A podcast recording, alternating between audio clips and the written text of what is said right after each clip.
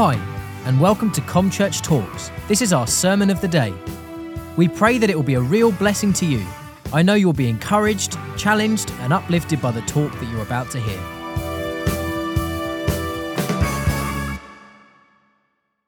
Morning, church. Last week, Rob uh, took us through the true vine. Amen. He went through scripture and taught us on the true vine.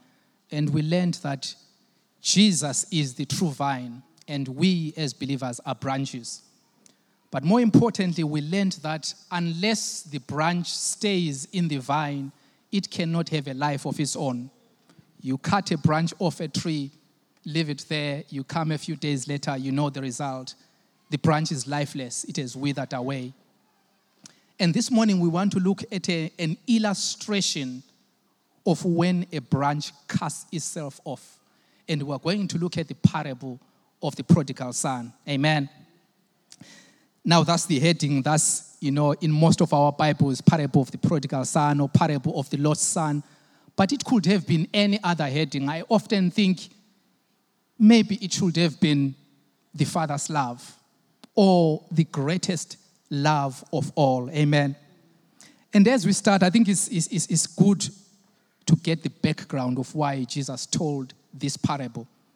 If we read from Luke chapter 15, verse 1 and 2, it says, Then all the tax collectors and the sinners drew near to him to hear him.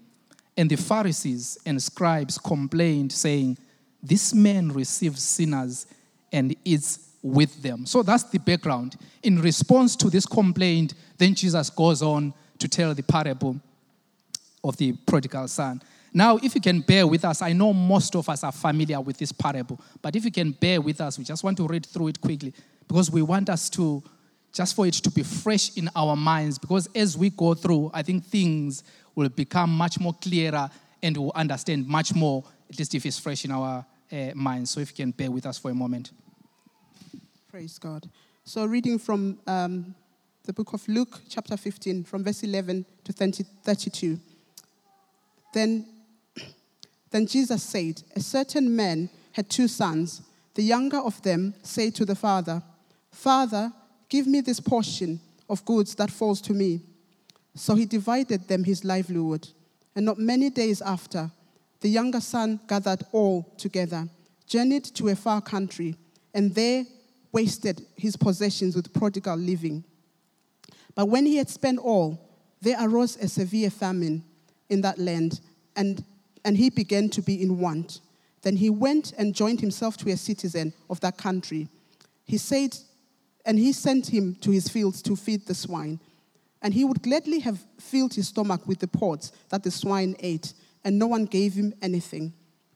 Verse 17. And when he had come to himself, he said, How many of my father's hired servants have bread enough and to spare, and I perish with hunger? I will arise and go to my father, and will say to him, Father, I have sinned against heaven and before you, and I'm no longer worthy to be called your son. Make me like one of your hired servants. Then he arose and came to his father. And when he was still a great way off, the father saw him and had compassion, and ran and fell on his neck and kissed him. And the son said to him, Father, I have sinned against heaven and in your sight, am no longer worthy to be called your son. But the father said to his servants, Bring out the best robe, put it on him, put a ring on his hand, and sandals on his feet. And bring the fatted calf here and kill it, and let us eat and be merry. For this my son was dead and is alive again. He was lost and he is found. Then they began to be merry. Now his older son was in the field, and as, the, and as he came and drew near the house, he heard the music and he heard the music dancing. So he called one of the servants and asked what these things meant. And he said to him, Your brother has come, and because he has received him in safe and sound, your father has killed a fatted calf. But the, the older brother was angry and would not go in. Therefore his father came out and pleaded with him.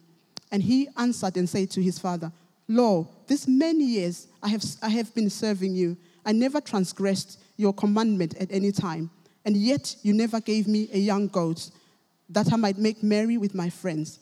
But as soon as this son of yours came, who has devoured your livelihood with harlots, you killed a fatted calf for him. And so the father said to him, Son, you are always with me, and all that I have is yours. It was right that we should make merry and be glad, for your brother was dead and is alive again. He was lost and he is found. Amen. Praise God. And so the initial thing that we wanted to look at then was the inheritance. And the first question to ask is why did the son ask for part of the inheritance? Why did he not ask for pocket money or a portion of money from the dad to say, to, to live away for a while? But why did he ask for inheritance? To, to me, that shows that this, the son wanted the father to be no longer alive, or he was saying to the, to the father, you are, you are dead to me. I don't, I no longer want to be part of you. So asking for that in, inheritance, you, you would think that the father would have been, you know, uh, probably was aggrieved, but you think that he would have been angry. But we know that the father gave him his inheritance. And then we know that after getting his inheritance, the son quickly gathered everything that he had. And the Bible says he went to a far country. And again, you ask yourself, somebody would not just start, you know, just decide, oh, I've got this inheritance, I'm going to go now. For, for me, if he had already taken this and gone away quickly. It means he had been planning this all along, and getting his inheritance was like a final piece to his plan. It was that he'd been planning all along, whatever you know the reasons may have been, but he, it, it wasn't like a one-day thing or a one-week thing. He had been planning for a very long time, and the fact that he went away to a very far country, he really wanted to be away from home, cut all family ties with his father and whoever else was there, um, and his brothers as well. And so, why did the son? What, what, we think, what do we think the reasons for his leaving was? And it's a question that we'll ask ourselves as well. Could it be, could it be that he thought life was better out there than in the father's house? Remember that he was in a, in, in a household of plenty. I said earlier that if, if the son had planned and said, God, give me, Father, give me this inheritance, it must have been a huge inheritance if, if it was a thousand pounds or two thousand pounds, that's gonna, not going to last you a lifetime. So it must have been a huge inheritance. He must have calculated and seen that this will last me. In his finite mind, he thought it would last him a lifetime. But we know that the Bible says he then went and spent it all and very hastily spent it all. And so it is for us as well, whether we're young or old. As we walk, as we are in the Christian walk, what is our, what is our thought process? What are we thinking? When you look at people out in the world there, do we look at them? Do we think life is better out there? For the son, it was as if the grass was greener on the other side. But actually, we all know that what looks green from afar, when you go in, you then when you go nearer, you then see the patches. You realize actually it's not as green. So, what are we like as children of God? Are we happy where we are? Do we think we have the greener side, or are we looking out the other, the other way? Again, I have, I have a, a story of a, a close person in my life who had, like the prodigal son, decided, do you know what? Life is tough here. God is not answering my prayers. I'm not going to stay here. I'm just going to go out in the world. And then turned back. When he got there, when she got there, she realized actually that it was harder out there than in the Lord. You have the covering of the Father in the Lord. Um, and like the son moved away from the covering of his father when he left. And also, when we look at our children, more so applies to our children. A lot of them, or maybe my own, mine only, or ours only, sometimes they look out there and they think life is easier, better out there, or they think there's freedom out there. But actually, what does that say about our parenting styles? Um, are we letting people know? Are we letting our young children realize that there's freedom in Christ? Are we letting them realize that actually we can have joy in the Lord? Amen. Uh, and not going out there and living, you know, they might look, like I said, the grass is greener out there. They might look and think the grass is greener out there. But actually, that what looks as freedom from afar is not actually freedom. It's the devil enticing them. And then when they are deep in it, it's harder to come out again. Or they, like the prodigal son, they will realize when they get there that whatever they've gone out with can quickly run away. Remember, we talked about the vine that Rob talked about last week. That as you are constantly, if you are constantly attached to the vine, you don't run dry. But when you pull yourself away from the vine, then you can wither away. We know that the son was not careful the father, for him to get to where he was, must have been careful with his budgeting and planning and was a blessed man. But the, the, the father, the son, because he did not work for it, the Bible says he, in a binge of extravagant and reckless living, he spent it all and spent it very quickly. Us as well, we don't realize what we have in Christ until we move away. Like I said, with this person close to me, we don't realize what we have until we actually move away from the covering of God. Uh, the, the son also thought that he could do a better job of running his own life. How many of us think that? How, when have, how many times have I thought to myself, I'm going to make my own decisions? But actually, we need the covering of the Father. Amen. The Bible says we should not lean on our own understanding. Proverbs, 30, Proverbs 3, verse 5 and 6 says, Trust in the Lord with all your heart and lean not on your understanding. In all your ways, acknowledge him, and he shall direct your paths. Amen. And so we all know that once his inheritance had dried up, obviously there were consequences. The child, the, the son was now hungry. Um, reality soon set in. He realized what he had done. Amen. Amen.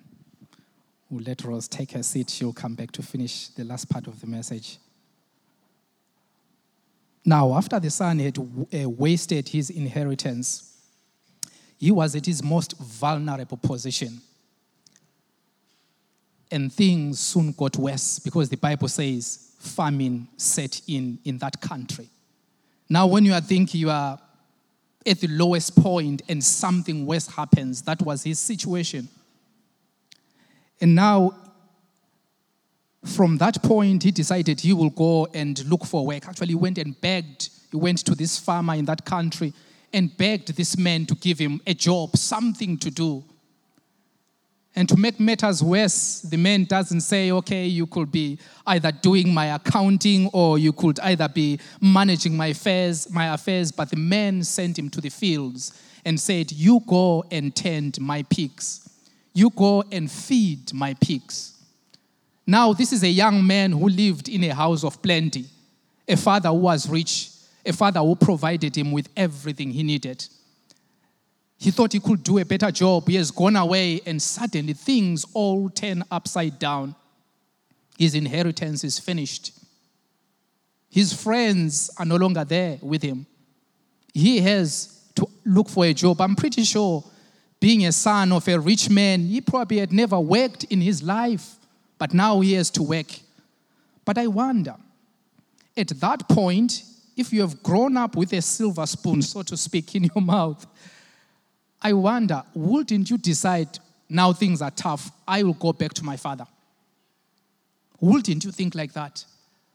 But instead, he lowers himself down and says, Well, I'll go and work in the fields and feed this man's pigs.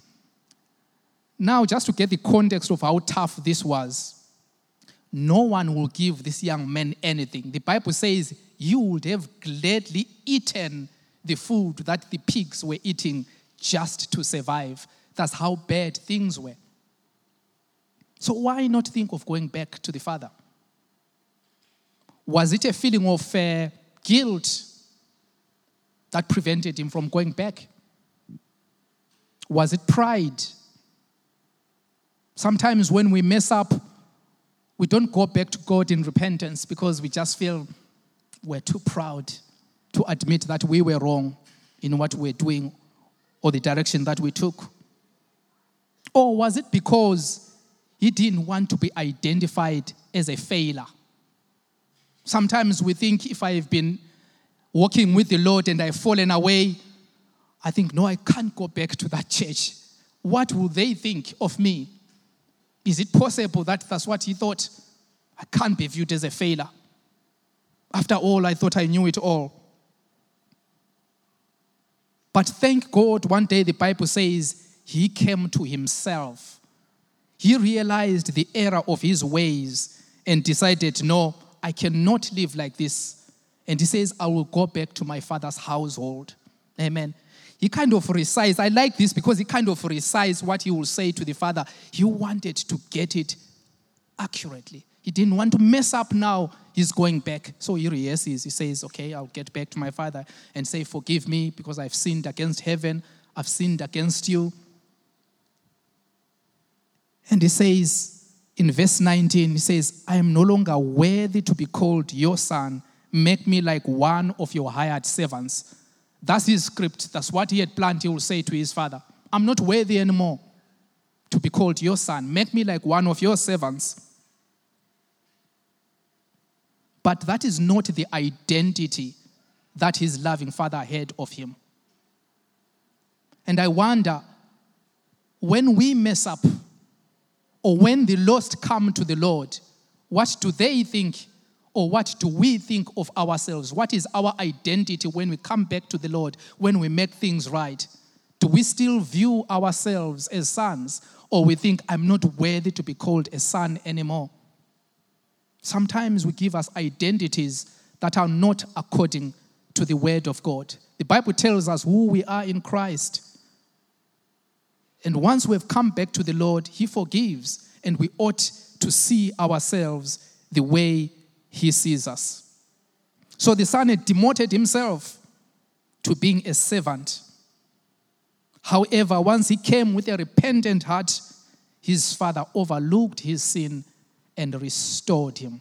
It is not for us to give ourselves new identity when we come back to him.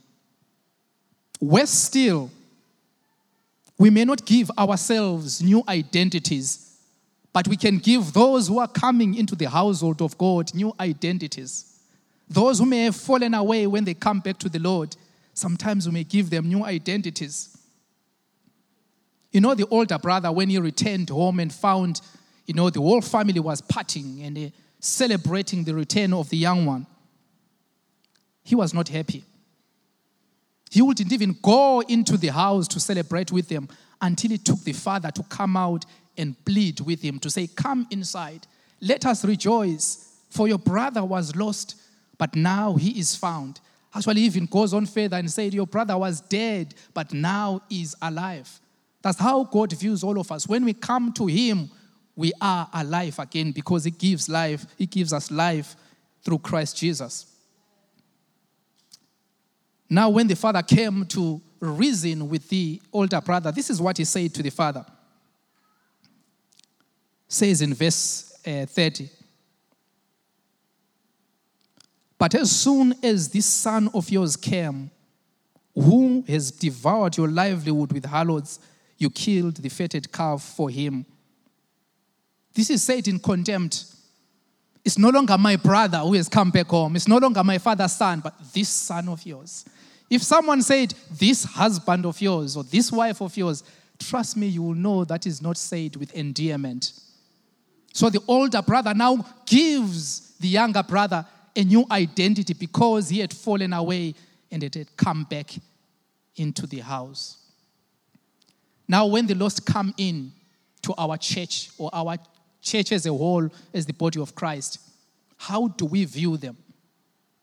God has cleansed them. He has restored them, but how do we view them? Do we continue to talk behind their back and say, Oh, do you know what he or she previously did? And where still, it's not even a matter of talking. Sometimes in our minds, what do we think of them? Oh, how can he come here and lift, you know, hands into the Lord? Doesn't he remember what he has done? He is such and such, he is such and such. Sometimes there's that danger where we give identity to others when God has long forgiven and moved on.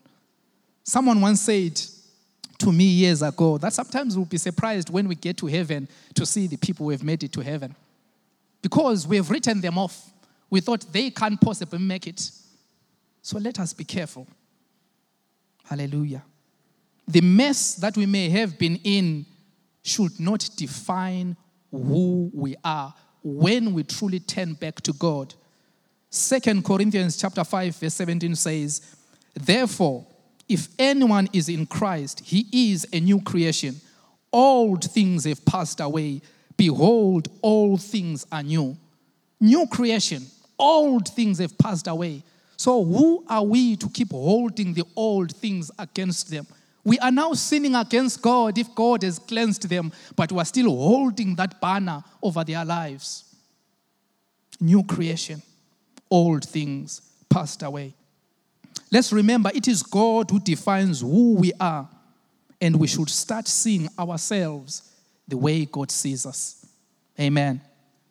Now we look again at, we are just going to look through the, the people in this parable to ultimately understand the enormity of this great love that is being shown here. Now let's look at the, um, the Pharisees themselves from verse 1, as we said. The Bible tells us the reason that the tax collectors and the sinners came to Jesus. It says they came to hear him. Now we know everywhere Jesus went, he taught the good news of the gospel. So they came to hear the good news of the gospel. And we have the Pharisees and the scribes saying to Jesus, No, no, no. This is not right. You can't possibly spend time with them. You can't possibly be eating with them. Political correctness. John chapter 6, verse 68 Simon Peter answered and said, Lord, to whom shall we go? For you alone have the words of eternal life.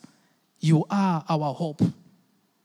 Jesus alone had the words of eternal life, and yet the Pharisees are saying to the uh, sinners and the tax collectors, You can't go and listen to Jesus. Jesus, you can't spend time with these, you can't eat with them. Now, if we are that keen to separate ourselves from the lost, then who is going to minister to them? So, how is our light going to shine towards them? Therefore, we are the salt that is good for nothing. Because the Bible says a salt that does not have its flavor is good for nothing but to be thrown away. So, if the flavor stays in that cupboard for years and years, locked in that bottle, it will never benefit anyone. The bottle must be opened. The flavor, the salt must be used for it to benefit anyone. Just imagine here in Com Church if we closed our doors and said to the lost, No, you can't come here. Or even if they came and we said, No, you sit in that far corner by yourselves. That's what the Pharisees effectively, are saying to Jesus. No, don't hang out. Don't, you know, uh, mingle with uh, these sinners. Or worse still, we can say after the service, no, we can't share our coffee at the back there with you. That's what Jesus was doing. He was eating with these sinners and the tax collectors. But the Pharisees were not happy with this. So if we stopped having a heart for the lost, then we are good for nothing. Good for nothing at all. What is our attitude toward the lost? Are we like the elder brother who was not happy when the younger brother came and was received with joy? Or are we like the Pharisees? Or are we like Jesus, prepared to mingle with the lost? I always like what Pastor Helena always says being out there in the marketplace where the people are, showing the love and the light of Jesus Christ. Or are we concerned about ourselves only? We need to allow the things that break God's heart to touch us as well. The next thing in this parable that we wanted to look at is something so astounding in verse 12. When the father divided the inheritance, the scripture says he actually divided it to the two sons, not just to the young one who asked. I would read that. Verse 12 says, So the father went ahead and distributed among the two sons their inheritance. Now, when the young son comes, this is what the older son said to the father. Verse 29 I have lived a good life before you and served you all these years, but you never even gave me a young goat to slaughter and to celebrate with my friends. And the father responded and said, My son, everything that I have is yours. Everything. So, my question to us this morning he's complaining, Father, you didn't give me just one goat. And yet the Father reminds him that everything I have, not just one goat, everything I have is yours. And furthermore, we see from verse 12 that he had been given this inheritance when the younger son was also given. So, how come he lived through all these years without realizing that? How many of us as believers go through years not knowing the things that are freely given to us in Christ Jesus? The benefits, the blessings that are given to us. And then we cry and we complain. But God is saying, I have given these things to you. God is saying, You are more than a conqueror through Christ Jesus. God is saying, I provide for all of your needs according to my riches in glory. God says, I am your healer. God says, I am your protector. God says, My hand is over your life. God says, I will guide and direct your steps as long as you lean on me. Suddenly we say, Lord, why have you deserted us? God has not deserted us. Let us take time, brethren, to dig into the Word of God. It's the only way you and I will know the things that are freely, that's what the scripture says, freely given to us in Christ Jesus. We don't have to work for them, they are freely given. Christ has paid, paid the ultimate price. Let us know our inheritance. Let's not be like the, young, the older brother. Then finally, as I said, the young man came to himself in his lowest of positions and said, No, I can't live like this. I can't, you know, beg here. I can't keep feeding these pigs. And the sorry thing about his situation was the Bible actually says no one could give him anything, as I said. So finally, he says, No, I will go back to my father. I will apologize. I will repent. So he rises up journeys back home. In our times of lowness, when we are, perhaps we have maybe messed it up, or even for the lost out there, all that is needed with God is for us to turn our back on the old life and to respond to the love of God. Our mess may be so enormous that it overwhelms us. But all that is required is to turn back. God will do the rest. Amen. So the young man rises up and he goes back home.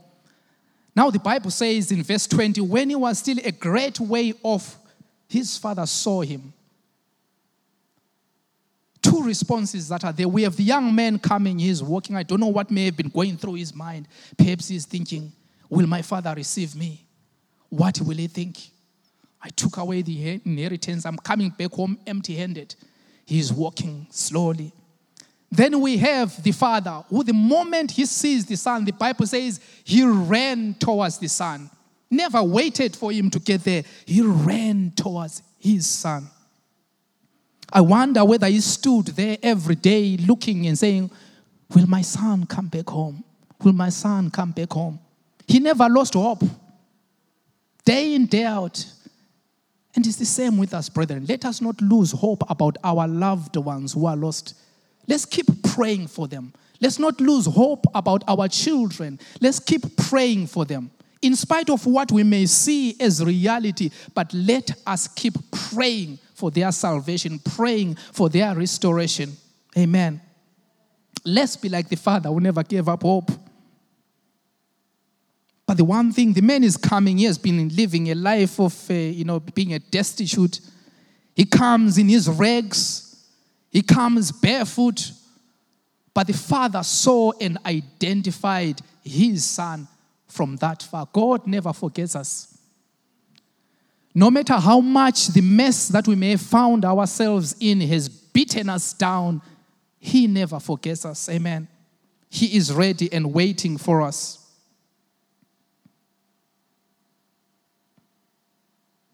This young man is coming in a complete contrast to the day that he left home.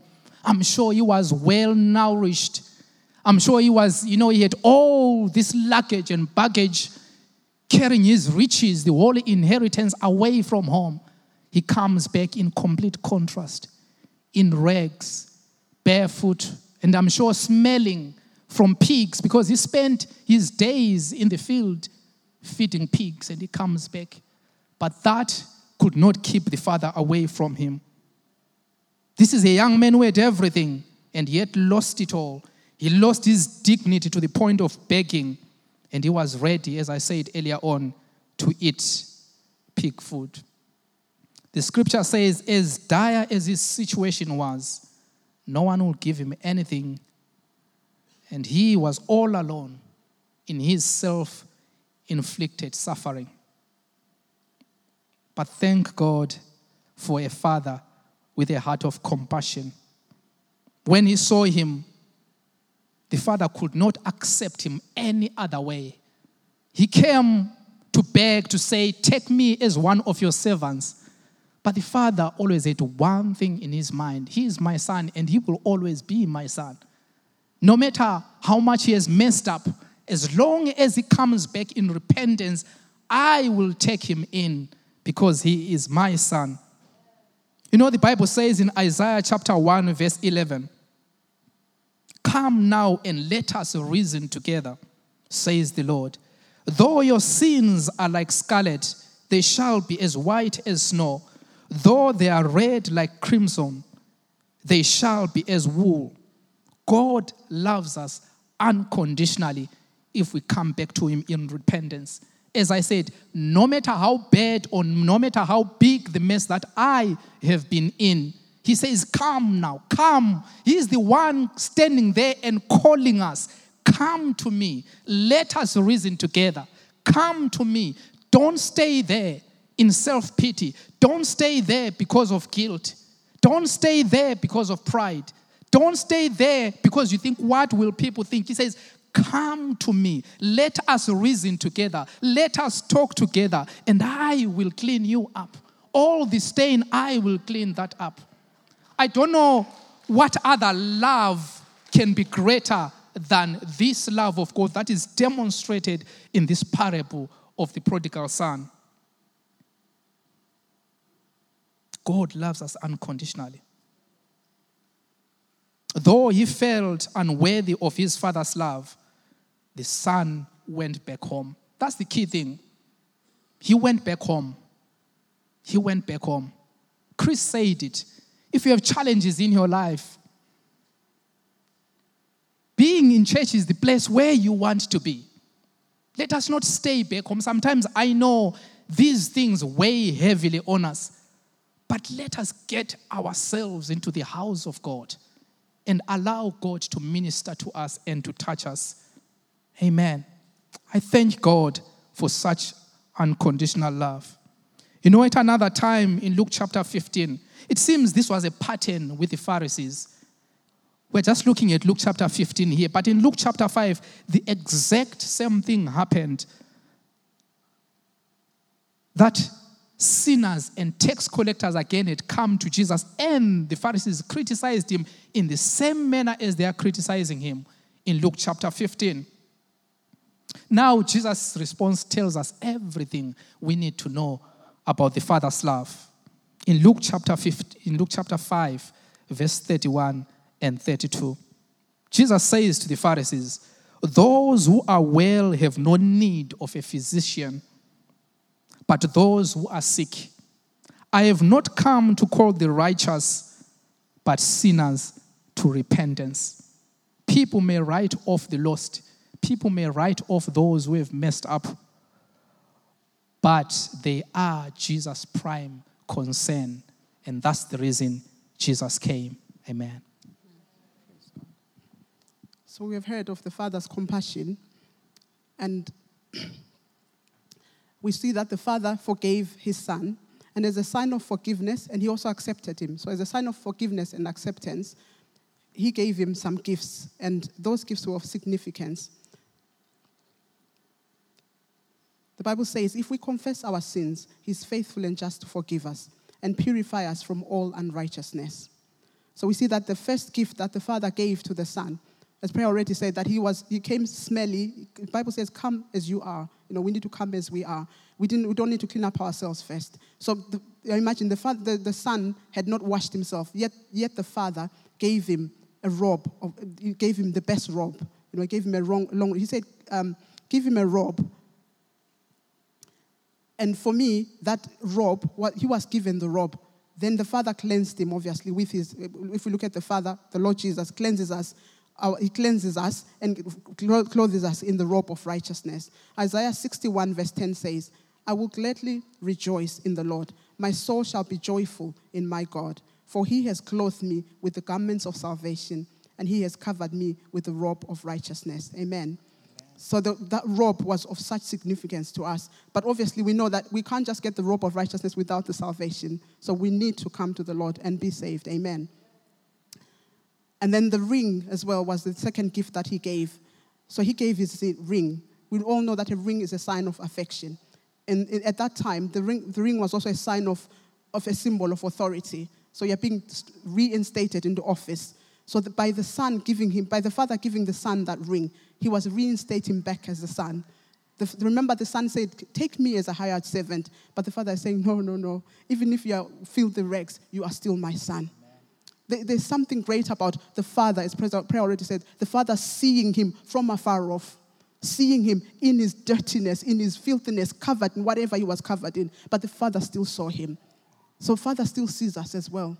Wherever we are, some, the, the Psalm says, Where will I hide from you? I think it's Psalm 139. Where will I hide from you, Lord? Even, I, even when I go to the depths of it all, even I go to the depths in the darkness of it all, you still see me. So it doesn't matter where you decide to hide, God will see you. God will see you. So God sees us all. Amen. So we know that um, when Joseph was given, you know, the King Pharaoh gave Joseph in, in um, in Genesis 41, verse, verse 42, Joseph, um, Pharaoh gave Joseph a ring as well as a sign of authority when he instated him as a, in the office of authority to be the, the prime minister of, of Egypt at that time. And we also know that in the times of, um, in, in, in the book of Esther, Esther chapter 2, verse 8, that the king, when Esther had pleaded for, for, the, Jew, for the Jews, when Mordecai was, was then taken in and given that place of authority, was also given a ring. So the ring was very significant to the son, was really take, stripping off the sign of his own identity of saying, I'm lower than what God has put me. But God was saying, No, you're not lower. I, you are fearfully and wonderfully made. God gave uh, what, I, what my identity is for you is what I want you to have. And also, He was not saying it just to the son, He was saying it to all of them, all the people around them as well. Amen. So, those people that were looking, or even the elder son who was saying, This your son, the father wanted the older son to know that he has reinstated him. Amen. And then the, the sandals as well, gave him the sandals. He was walking barefooted, probably blistered. He had walked and walked. Probably his feet were blistered, and he had nothing. And during that time, one line of uh, one school of thought is that servants and, um, and, and, slaves walked barefooted, but the sons, the sons never walked barefooted. So again, it's a sign that the father was saying, You are the son. Yes, you want to come as a servant, but to me, you are my son. So gave him the best robe, gave, give him the best robe, give him the ring, and give him the sandals. And also for me, that was a sign of meeting God. Both the robe, actually, both the robe and, and the sandals, it was meeting the practical needs of the, of, of the son. Because remember, he was all rugged, but actually, God gave him the best clothes. So he exchanged whatever he had for the best robe. And then the sandals, putting on his meeting, God was meeting his, or the father was meeting his practical needs. So you say, You are my son. Yes, you've squandered your inheritance, but you are my son. And I reinstate to you that sonship. Amen. Amen. It is the same with us as well. When we come to the Father, we come back to the covering of the Father. Philippians 4, verse 19 says, God shall supply all my needs according to his riches in glory by Christ Jesus. Amen. Amen. Can I? Okay. And so, in conclusion, prayer touched on the Pharisees and the scribes. Know, the attitude of the Pharisees and the scribes, and the attitude of the Son, attitude of the Father. You know, so we're talking again about the Pharisees and the scribes. They were critical of Jesus spending time and eating with sinners. What they failed to understand was the true love of God and the reason that Christ, the reason that Christ had come, which was to seek and save that which was lost, as it says in Luke 19, verse 10. We all know the scripture. Um, even the youngest person in the house will know the scripture. John 3, verse 16. Which I'll read 16 and 17. It says, For God so loved the world that he gave his only begotten Son, that whosoever believes in him should not perish, but have everlasting life. For God did not send his Son into the world to condemn the world, but that the world through him might be saved. Amen. And as we already said, you can never mess up too, too far or too, too much or too bad for the Lord to restore you. You can never stray away too far for the Lord to take you back if you truly repent. If you truly repent. So it comes, it's not about just walking the way you were walking and you know allowing and, and saying God will heal me. You need to come back. So repenting, as one person said, is doing a 180 degree turn. So you're turning away from what you were doing before. Amen. And so, whether we are young whether we are old, whether we've been coming to church for a very long time, whether we just came today or last week, if you have not accepted the Lord, there is still that opportunity. Don't be afraid. Some people, they come to church following friends, and then it becomes weeks, become months, months become years. And then after three years, you're like, oh, it's embarrassing. Now I can't. People wonder, you know, if I come up and accept the Lord, people will think, what, what will people think of me? And again, it's going back to that attitude we were talking about. But you know what? At the end of the day, it's you and God. At the end of the day, you have to make sure you're not running the race and be disqualified at the end because you never registered. It's a bit like prayer. You know, we all know prayer ran the marathon. It's a bit like if he hadn't registered, he was not going to get that medal at the end. So you can run the race, very dangerous thing to do, but you can run the race and run along and not be part of the race. So when they are acknowledging the runners, you will not be part of those runners. It will be a very, very painful thing, very sad thing if there is people in Com Church today that are running the race but are outside the, you know, the rules. So it's very, very important. In John 14, verse 6, Jesus says, I am the way, the truth, and the life. No one comes to me except through me. So there's no other way. So the first step is to accept the Lord Jesus. So don't be afraid. If you feel, if, you know, if do you know what? Actually, I don't know how many times I've accepted the Lord. there were times I felt, you know, if, if, if, they called for, if somebody preached and I thought, oh my goodness, I think I need to be saved again, I've been born again and again and again. Because if I'm not sure, I'd rather make sure, I'd rather be, you know, I'd rather make, you know, be, be sure that I make it to heaven than not. So if you're not sure, it's not too late. And it's, it's, not, it's, it's okay to do it again if you're not sure. And you can also rededicate your life. I'm not saying that you're not saved before, I'm not saying, you know, you, you know, if you were saved, fine. But if you're not sure of your salvation, if you were called by the Lord today and you are, you're not sure where you'd go, I would say, come back and say, Lord, here I am. Take me as I am, like you took the prodigal son. I'm here. Take me as I am. And we know that God will overlook that. Amen. Amen. Scripture says there's rejoicing in heaven when the lost come to the Lord. And we should too should. We should too, we too should rejoice. So, our prayer today is that uh, really our hearts will break for what God's hearts break for, which is the lost souls. I just want to share quickly, I'm closing now, just want to share quickly. Um, I remember the reason I want to share that I felt that I was sitting there, I felt that, you know, somebody needed to hear this. I remember one day in a service like this where somebody was preaching and was talking about releasing people. Um, and I sat there saying, well, it, you know, that affects everyone else except not, not in my situation. And what it was, was I had been praying for a particular situation, a particular person, and the more I prayed, the worse it became. And then so I was sitting there and said, Lord, you know I've prayed, but nothing has changed. As far as I'm concerned, this person is off my prayer list. and you know, I was sitting there and I heard it as clear as day. God said, Do you know if that person was the only person in the earth, I still would have sent my son to die? So sometimes the people that we're holding back, the people that we have attitude against, are people that may have done something wrong for us. But you know what? It doesn't matter. God still loves them. Hard as it may seem, it was really hard. I had tears streaming down my face. I say, Lord, I'm sorry. I didn't realize this, but it still hurts me because it was something close to me. And I was saying, God, why? It, months, years is gone. A year gone. I've been praying. Nothing is happening. But God, why? And, and then you tell me you, you love him? What, what do you mean? You know, I had all these questions. But actually, it's not for me to decide, it's for God to decide. So we need to release those people as well. So if you have somebody in your life that you feel, you know, they have wronged me or they've done something against me, you know, they're not worthy to be saved. Yes, they are, because the Lord says so. Amen. Thanks for listening to Com Church Talks. We'd love to hear from you, and you're welcome to any of our Sunday services or midweek comms. For more information or to contact us, please visit www.comchurch.org.uk or find us on Facebook. God bless.